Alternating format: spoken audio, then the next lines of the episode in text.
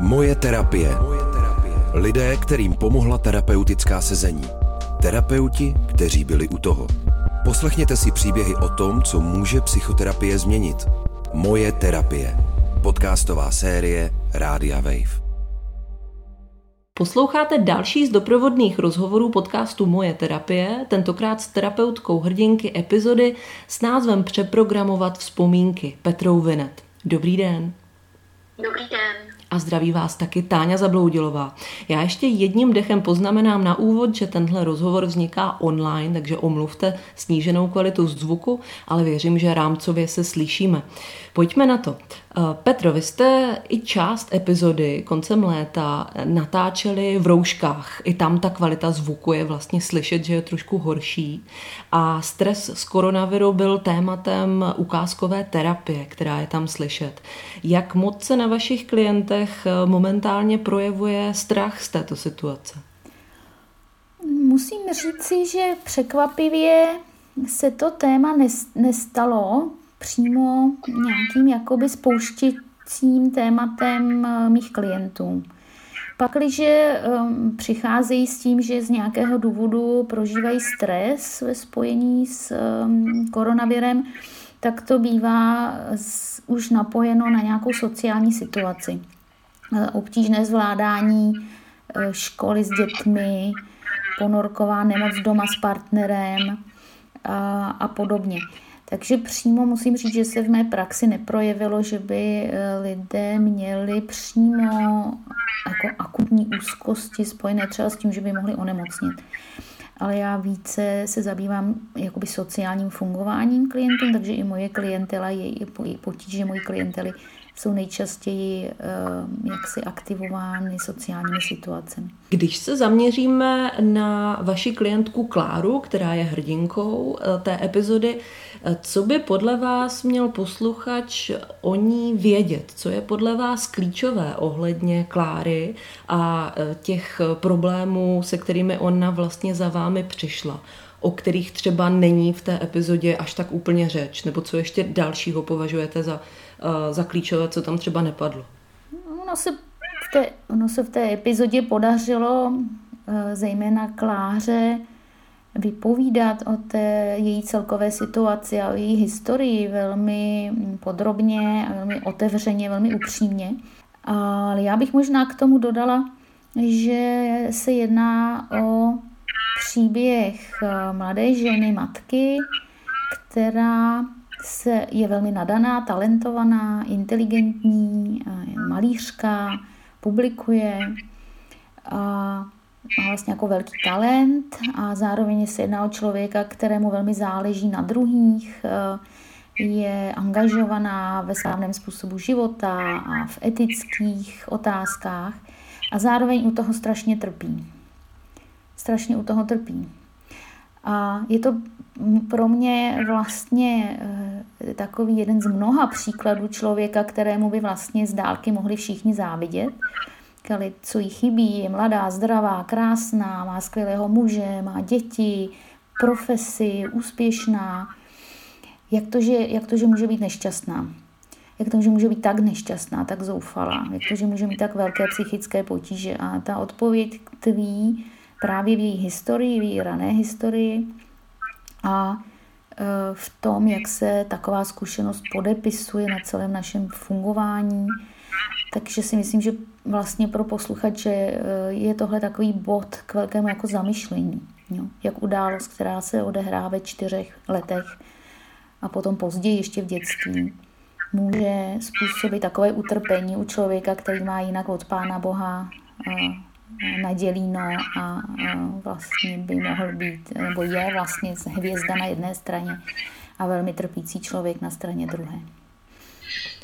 Té epizody vyplývá, že když se Klára dostane do stresové situace, eh, takže se vlastně jakoby vrátí v čase že se jí vybaví to, jak se cítila tehdy, když se jí vlastně to násilí ve čtyřech letech eh, dělo.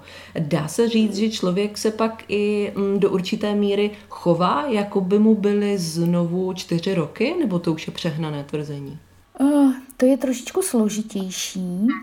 A stane se v tom raném období, kdy eh, ještě nefungují všechny složky paměti, třeba takovýhle velký eh, traumatický zážitek, děsivý, že no, strašně děsivý, tak je vlastně té paměti uložen proto, matka příroda vlastně ten systém vytváří proto, abychom do budoucna mohli se například takové události vyhnout, abychom s ní uměli zacházet. Takže my vlastně všechno, co jsme zažili, se zároveň stává takovým projekčním systémem do budoucna. A když myslíme na budoucnu, nebo když si přemýšlíme o tom, co se s námi děje teď, tak vlastně tyhle paměťové systémy nám přináší všechny ty informace uložené, abychom si s tím poradili. A je tam takový těžký traumatický zážitek, jako se stal Kláře, tak on byl život ohrožující eh, nějakým způsobem. A ona ho prožila v době, kdy nemohla ho ještě nijak zpracovat a dokonce ho jako dítě ani nikomu nemohla říct, nezdělila ho. A tím se stal jako velmi zavalujícím a to neznamená, že jiné části paměti se nerozvinuly. Takže ona, když ve své stávající situaci eh, jí nějak, se tomu říká spouštěč, jo? něco jí vlastně to starou traumatickou událost vyvolá, to znamená aktivuje ty neuronové sítě, kde jsou ty záznamy uloženy, tak ona znovu prožije, tomu se říká reaktivace vzpomínky. Ta vzpomínka je vlastně reaktivována a ona prožívá zejména ty afekty a emoce, ale už jiné části eh, jejího celkového fungování nedovolí, aby například zcela se eh, jak si začala chovat jako to dítě. To by bylo jakési regresivní chování a to se typicky neděje. Eh, ale co se typicky děje, je, že třeba mm, nějaká událost zdánlivě zcela nesouvisející s tím původním traumatem právě aktivuje nebo reaktivuje ty traumatické vzpomínky a oni se oni vlastně se aktivují a jak se zaktivují, tak se eh, stávají aktivní i ve vědomí a ten eh, pacient prožívá jakoby stejné emoce a můžou se objevit i obrazy, můžou se objevit různé záblesky, jakoby se odehrávaly, jakoby se ta událost odehrávala znova. Jí stresovaly vlastně situace, které se objevily při výchově dětí, proto za vámi přišla, ale to asi nebylo úplně vlastně ten první moment, který ji donutil si na tu situaci vzpomenout, jestli tomu dobře rozumím. Uh, to je velmi zajímavé, protože oni, když vlastně s partnerem přišli, abych právě pomohl, abych jim pomohla s rodičovstvím, takové dost komplikované rodičovské situace, tak já jsem zpočátku samozřejmě mapovala, co potřebují, co se tam odehrává, co tam je za problémy. A hned na samém začátku téhle spolupráce jsem ještě jsme se nedostali k tomu eh, tématu, které vlastně pro Kláru je tak eh, palčivé.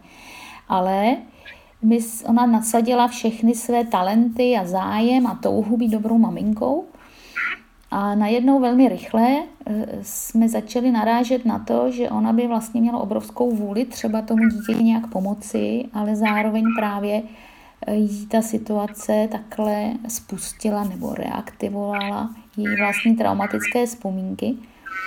A nespůsobilo to, že by se chovala, jako když jí byly čtyři roky, ale způsobilo to ten stejný zmatek to zoufalství. A i to samozřejmě nějakým způsobem je něco, jako bychom si mohli představit na jednou brýle, že ty, to, ty staré afekty spojené s tím traumatem úplně zabarví ten celý svět, který se odehrává teď a tady. Takže najednou vlastně to vnímání té reality začne být třeba posunuté, protože ten klient vnívá třeba jako obrovské ohrožení malé, trošku hysterické nebo vsteklé dítě, protože nějakým způsobem ten pocit bezmoci je napojený na pocit bezmoci, když eh, například právě Klára byla zneužitá dědečkem.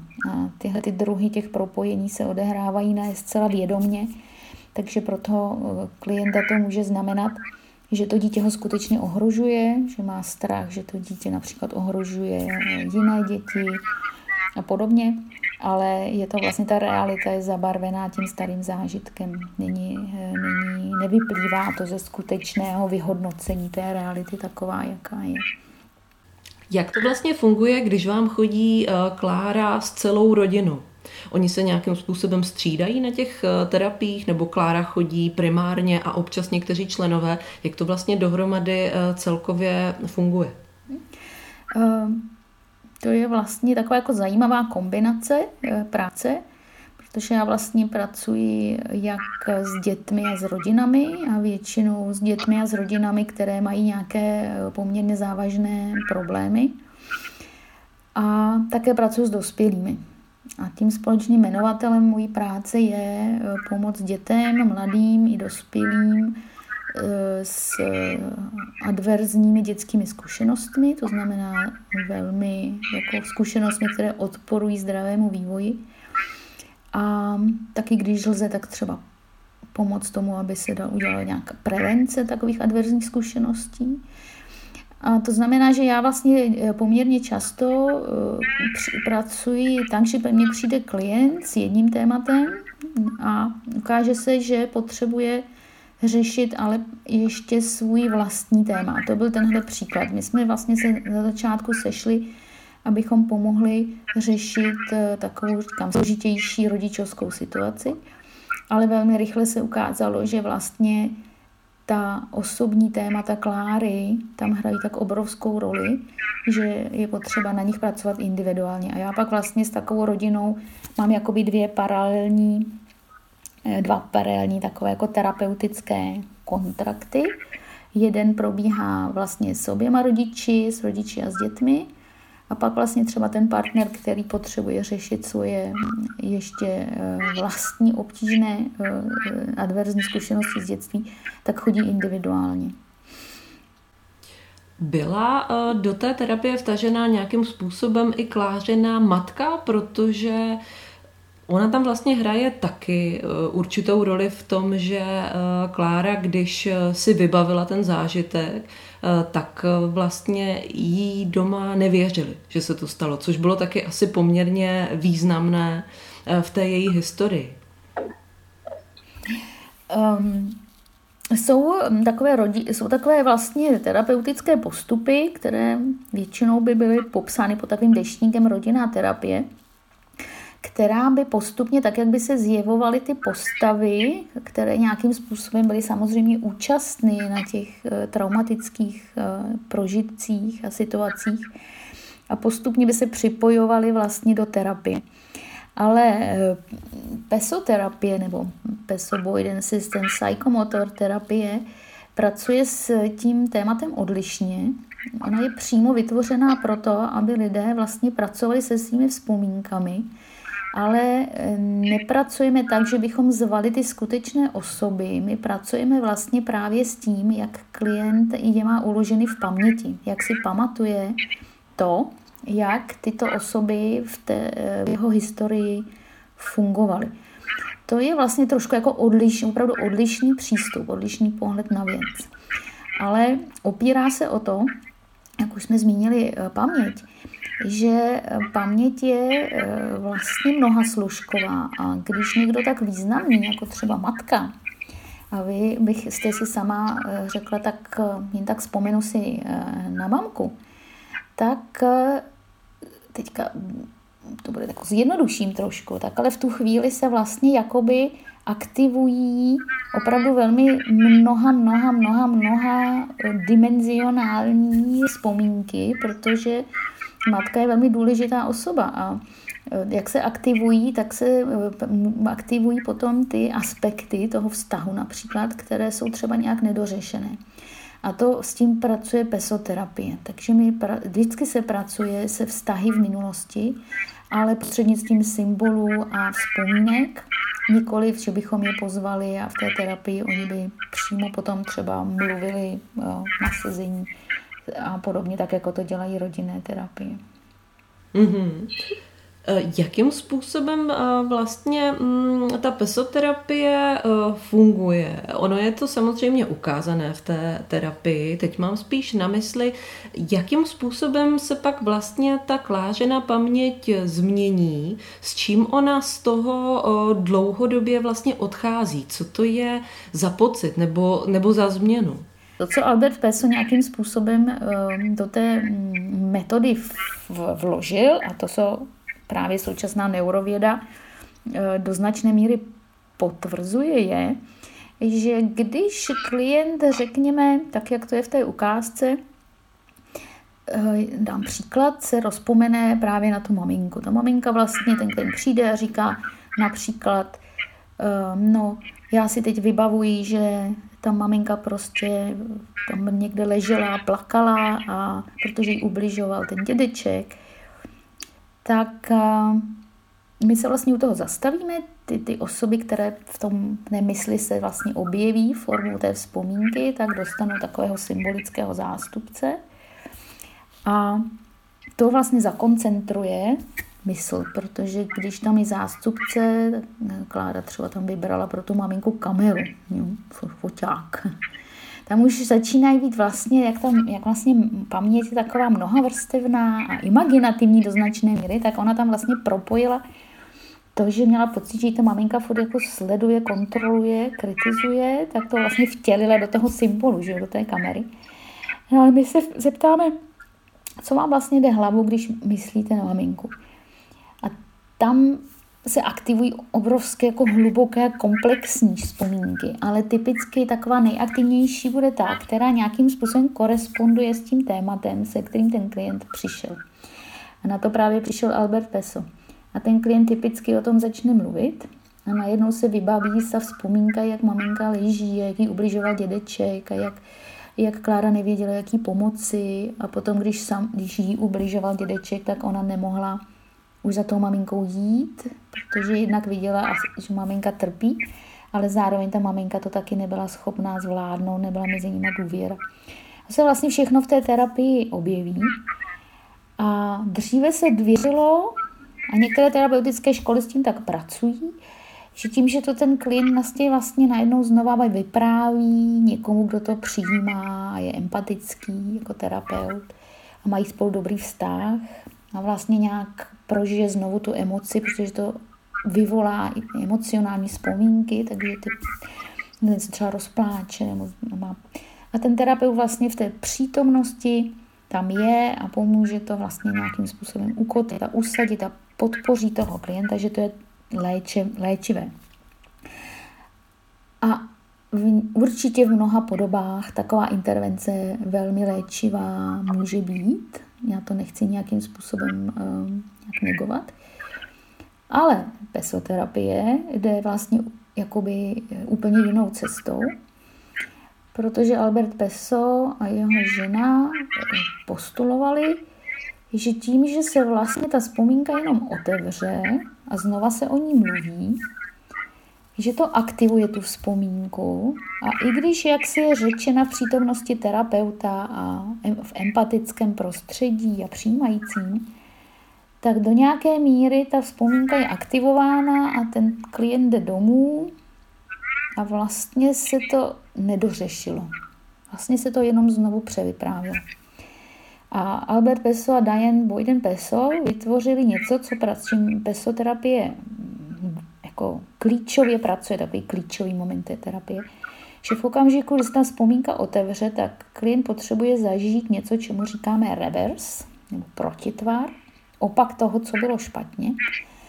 A my mu vytvoříme vlastně novou zkušenost, která by byla opačná, to znamená léčivá, nebo se někdy říká jaký protijed, jo? jed, protijed, aby se uložila vzpomínka, která by vlastně už tu starou traumatickou vzpomínku dořešila. To je pesoterapie. A co je strašně zajímavé, že právě výzkumy paměti potvrzují, eh, velice nedávné výzkumy paměti a modely toho, jak fungují paměť, potvrzují, že když si na něco vzpomeneme, tak opravdu v rámci synapsí, v rámci spojení neuronů se vlastně ta vzpomínka aktivuje a pak je od chvilečku otevřená A teď dá se říct, že vlastně ten systém jako čeká na to, jestli bude potvrzena, jo, jestli se zesílí, což je princip učení, jo, a nebo jestli tam přijde nová zkušenost, která ji nějakým způsobem alternuje, anebo tam vytvoří tam novou možnost. A to je systémový princip paměti. Učení. Aspoň ten nejnovější model fungování naší paměti je takhle skonstruován. Takže když to aplikujeme na to, na tu terapeutickou práci, tak by se dalo říct, že pak, když ten klient o té staré události vypráví a třeba se rozpláče a prožívá znovu ty emoce, a i když je mu empaticky nasloucháno a cítí přijetí a bezpečí, tak samotná vzpomínka může být, ona se otevře a tím novým vyprávěním se do nějaké smíry může dokonce i trošku jako posílit. Říká se tomu konzolidovat. No. Vlastně teprve, když tam přijde dostatečně silná jiná zkušenost, která reaguje na tu původní vzpomínku, tak tam vlastně se vytvoří vlastně nové synaptické spojení a vzniká tam jakási paralelní zkušenost a najednou vlastně místo, aby se jenom jakoby zesílila ta starší zkušenost, tak je tady vedle sedí hned druhá zkušenost. A my předpokládáme a jeví se, že to tak funguje, že vlastně, když jste se ptala, s čím ten klient odchází, že on vlastně odchází s touto změnou synaptickou, což my samozřejmě víme, že všechno, co činíme, tak nám mění, proměňuje eh, synapse v mozku. Ale my doufáme, že ta zkušenost je tak intenzivní a je tak dobře vlastně vytváří novou možnost k té traumatické, že když potom klient například jde do toho vnějšího života a setká se s něčím, co by normálně spustilo to trauma, tak najednou ten mozek tam má vedle tu léčivou korektivní zkušenost a použije ji. A nebo minimálně použije obě jo, v nějakém jako dialogu. Začne cítit ty emoce, ale zároveň už ty emoce nejsou tak silné, protože vlastně v té terapii tam je uložena zkušenost, která je opravná. A to je s čím my chceme a doufáme a věříme, že naši klienti odchází. A tu zpětnou vazbu zažíváme tak, že ten klient třeba řekne, hm, hele, to je zajímavý, já jsem eh, se znova viděl vlastně s tím mým jako bráchou, který mi ubližoval a najednou už vlastně vidím jenom, že má problém a že už se mě to netýká a už mě to netrápí. Jo? To přesně dokumentuje to, že ty vzpomínky na toho bratra, který teďka jsem jenom tak jako dala příklad, které byly traumatické, tak sice tam pořád ty vzpomínky jakoby v té paměti uložené jsou, uložené jsou, ale ztratili ten afekt, ztratili ten pocit toho, že ten bratr mi vždycky ubližuje, vždycky mi ubližovat bude a já jsem bezmocný a nemůžu s tím nic dělat. To byla ta stará vzpomínka. A potom terapeutickém působení to setkání s tím bratrem najednou přináší to, že takhle to bylo, ale teď už to tak není, je to dořešeno a už mě to nemusí znova vlastně stresovat a retraumatizovat. Jak si to ještě můžu představit eh, při dlouhodobém působení vašem, eh, protože předpokládám, že neotevíráte tu vzpomínku vícekrát, že spíš postupujete po různých situacích, anebo je to ještě jinak? To je taky velmi zajímavé, eh, protože samozřejmě zase se budu vracet k systému paměti. My bychom mohli jako přirovnat vzpomínky k nějakým jako větvím, nějakému jako stromu nebo nějakému podhoubí, možná jako podhoubí, jo. Takže ty věci, které nám přichází na mysl, by možná jako bylo to viditelné, jo, ta houbička, ale vlastně jako podhoubí je, je velice rozvětvené a propojené. Takže vlastně samozřejmě ta terapie nefunguje tak, že bychom třeba tou jednou strukturou, což je to terapeutické sezení, vyřešili to téma té maminky úplně celé. To vlastně, protože to téma je obrovské. A eh, ten postup je takový, že eh, vlastně vždycky v té, v té struktuře vyřešíte to téma, které bylo nejaktivnější, když klient přišel. A ona to je jakoby fazeta. Kdybychom si představili třeba nějakou jako drahokam vybroušený, tak vlastně se vždycky udělá ta část, která v tuhle chvíli s tím, co pro toho klienta bylo aktivní a nějakým způsobem zavalující, když přijde do terapie, tak tam my vlastně pracujeme. To jsou vlastně jakoby otevřené dveře. A ona se ale opravdu vlastně zacílí a pracuje se z té, v téhle části, tam ta, která se otevřela. Ale příště může klient přijít a říct třeba, se zase budou jenom dávat příklad, já jsem včera mluvila s matkou a ona mi zase vyhubovala, že se špatně o ty děti starám. A my bychom postupovali stejně, zase bychom dali zástupce za tu matku a tady bychom se klienta, co se mu nejvíc objevuje a najednou jemu by se z té paměťové sítě vynořil nový aspekt té matky. Jo? Předtím jsme třeba pracovali na tom, že matka byla zoufalá a nešťastná a plakala, když jí ubližoval dědeček. A to v klience zanechalo pocit strašného ohrožení, že, že svět vůbec nemá, že je nebezpečný. A na příštím sezení se vynoří aspekt eh, toho, že zároveň ta samá matka byla velmi kritická a náročná a tu klientku stále kriticky posuzovala a dávala jí celé dětství najevo, že není pro ní dost dobrá. A my musíme začít pracovat zase tady. Takže mi vlastně pesoterapie umí něco docela velmi jako fascinujícího, že ten klient přichází s něčím, co se většinou typicky stalo včera, předevčírem, nebo ho to trápí opakovaně. A ta metoda umožňuje udělat takovou zvláštní sondu a podívat se dozadu, kde tenhle ten, ten prožívání a kde vlastně tyhle mm, obtíže vzali uh, zdroj nebo počátek. Jak dlouho k vám Klára chodí a jaký kus cesty vy jste vlastně už společně urazili? Klára jakoby vlastně v rámci té rodinné terapie zaměřené hodně na rodičovství, eh, tak mm, ta naše historie je zhruba pětiletá.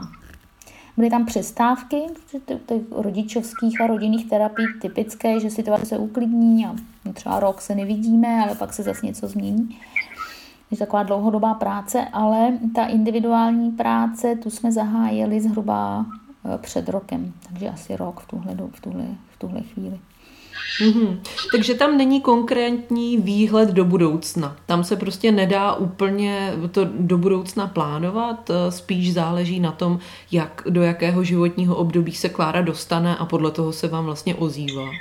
No, ono víte, um, Ono to vlastně v psychoterapii, tohle je takový jakoby úplně typický zlatý, zlatý, zlaté, jak to řekla, zlatý standard, zlatý, zlatý střed. Ano, existují u vážných poruch, například pacienti jsou hospitalizováni a dostanou tu terapii nějakým způsobem předepsanou a podobně.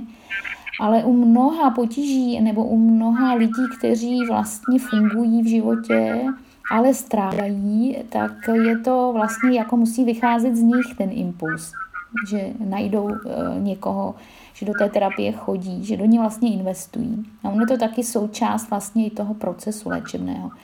A to není výjimka v pesoterapii, že klient třeba chodí intenzivně, pak chvilku ne, nechodí, pak se znovu ozve, a protože ten proces je dlouhý a je někdy intenzivnější, někdy méně intenzivní. V tom se to zase od ostatních uh, terapií uh, tolik neliší.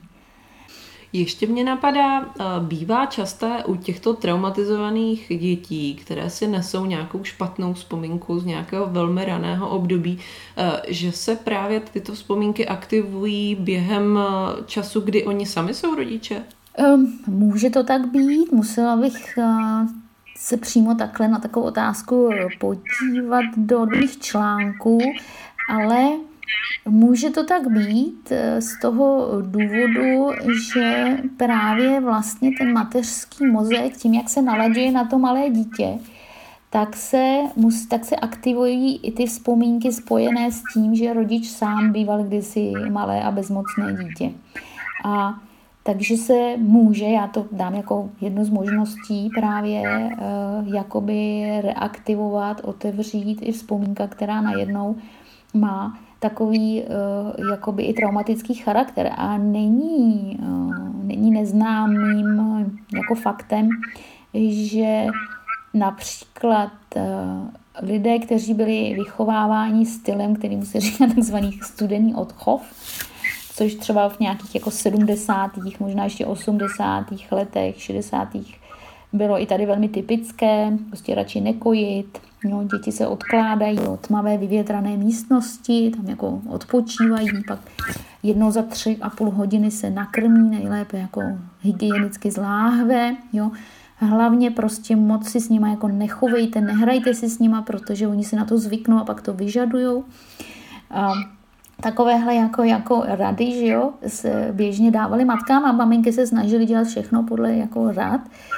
A to by byla část toho, ale třeba právě i maminky depresivní, smutné nebo příliš zaměstnané, studující maminky prostě nedokážou úplně věnovat tomu dítěti to, co opravdu to dítě potřebuje, protože mají příliš mnoho vlastních eh, buď problémů, anebo zájmů, anebo povinností.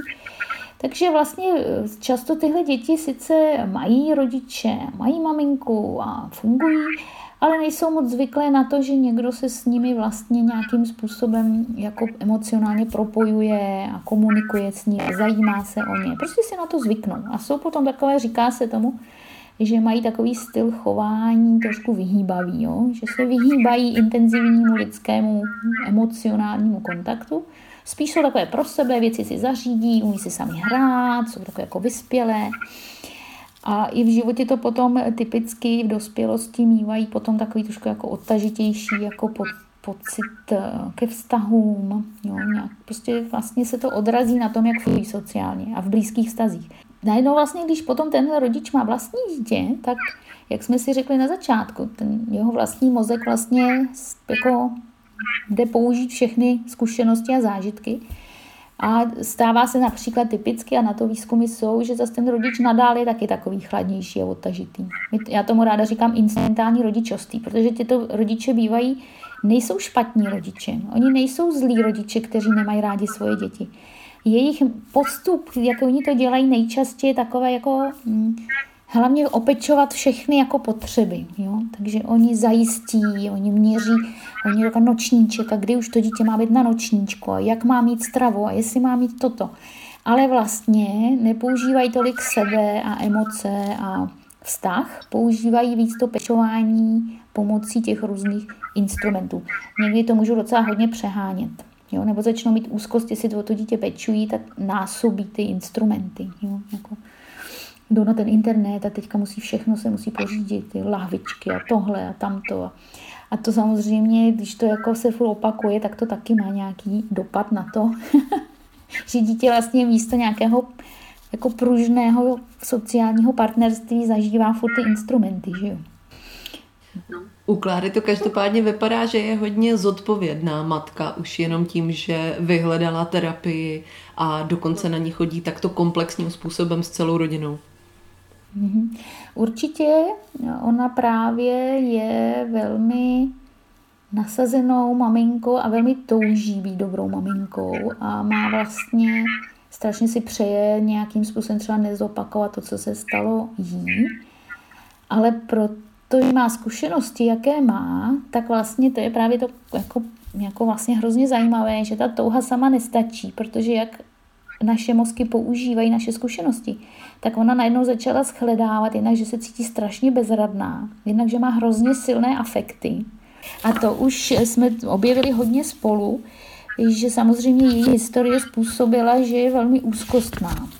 No a teď, to znamená, světí opravdu vzbuzuje v ní obrovské úzkosti. Někdy strachy, že se jejím dětem zopakuje, co se stalo jí, že každý může být nebezpečný. No a co děláme, když máme strach? Že jo? Snažíme se to nějakým způsobem okontrolovat, ohlídat. Takže najednou ta touha stát se tou skvělou maminkou se u takových klientů a u Kláry tomu tak eh, vlastně do nějaké míry bylo, promění v neustálou kontrolu a ve snahu mít všechno v nějaké škatulce a dělat to přesně podle nějakého návodu, eh, protože to může vlastně tu maminku jakoby trošku uklidňovat, dávat jí pocit, že to má pod kontrolou, ale třeba z hlediska tého, toho působení na to dítě už to může být moc. Takže vlastně se ten život pak odehrává tak, že ten maminka nebo ten rodič neustále linkuje všechno, jak má být a když to tak není, tak propadá už potom velkým třeba jako panice a může, může potom mít velký třeba i záchvaty vzteku nebo úzkosti, když věci vypadnou z, té, z toho režimu. No a každý rodič ví, že na, na, jako nasoukat dítě do škatulky vlastně nejde. No a z toho vyplyne, že se ten život stane velkým martýriem, snahy to nějak kontrolovat a neustále propadání, ten život neustále vypadává z těch škatulek. A to právě je v rodičovství eh, velký problém a zajímavé je, že eh, ne, ten, ne, ne často se tím lidé potom takhle zabývají. Jo, že, že opravdu je řada rodičů, kteří by potřebovali vyřešit své vlastní dětství, aby ta jejich upřímná snaha a touha být dobrými rodiči vlastně byla naplněná a nebylo to tak, že oni potom vlastně v tom eh, nějakým stresu z toho, co, co, co prožívají, uh, už reagují problematicky na to dítě. To, protože to opravdu praxi mám dlouholetou a takhle pracuju mnoho let, tak se s tím setkávám velmi často a častokrát mi vlastně ty, ty klienti sami jako říkají, že to bylo pro ně úplně jako neviditelné, jakou to má souvislost. V tomhle ohledu je určitě Klára těm dobrým příkladem, který to, který to řeší, který si ten pořádek v sobě dělá. Já moc děkuji za rozhovor. Moje terapie. Moje terapie. Podcastová série Rádia Wave. Poslouchejte na webu wave.cz lomeno moje terapie nebo odebírejte jako podcast.